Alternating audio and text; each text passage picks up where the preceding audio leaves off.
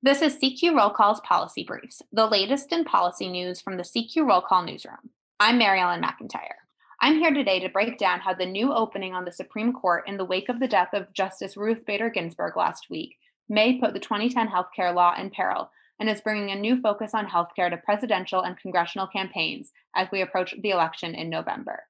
Justice Ginsburg's death brings heightened attention to healthcare on the trail because there is a legal challenge to the 2010 healthcare law known as the Affordable Care Act or Obamacare that is being heard a week after Election Day on November 10th. Legal experts are concerned that the new opening on the court, which may be filled by the time that the oral arguments occur, does bring some question about the number of justices who could vote to defend the healthcare law and whether or not there would be more justices who would vote to strike down the 2010 healthcare law, also known as the Affordable Care Act or Obamacare. In the wake of all of this, and with the new heightened focus on this lawsuit, Democrats, especially, but also Republicans, are focusing on healthcare as they are campaigning in this final stretch in the run up to Election Day. Both parties had already been focused on healthcare this fall and earlier this summer, with focus on the ACA, prescription drug prices, and of course, the coronavirus pandemic. But Democrats are now trying to link all of these together with this Supreme Court opening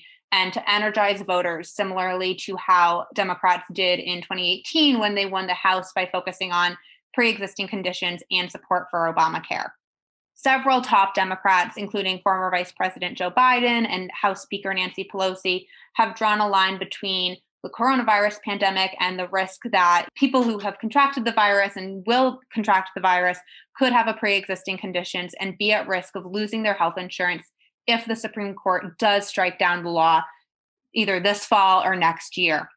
Different analyses show that Democratic challengers, particularly in Senate races, but Democratic candidates all over, were already focused on healthcare issues, while President Donald Trump has focused more on the economy in recent days as he seeks reelection to the White House. Congressional Republicans um, have been consistent in their focus on saying that they will protect pre existing conditions, although for most Republican candidates, they have previously voted to either eliminate or weaken the, current pre-existing conditions that are in law they are now saying that any healthcare plan that they would put forward, and President Donald Trump has said that he's planning on putting forward one before election day, would guarantee coverage for pre existing conditions and trying to push back on the idea that they are not in favor of pre existing conditions. There are some Republicans who also think that this might be a less potent issue this cycle than it was two years ago, particularly with everything else going on.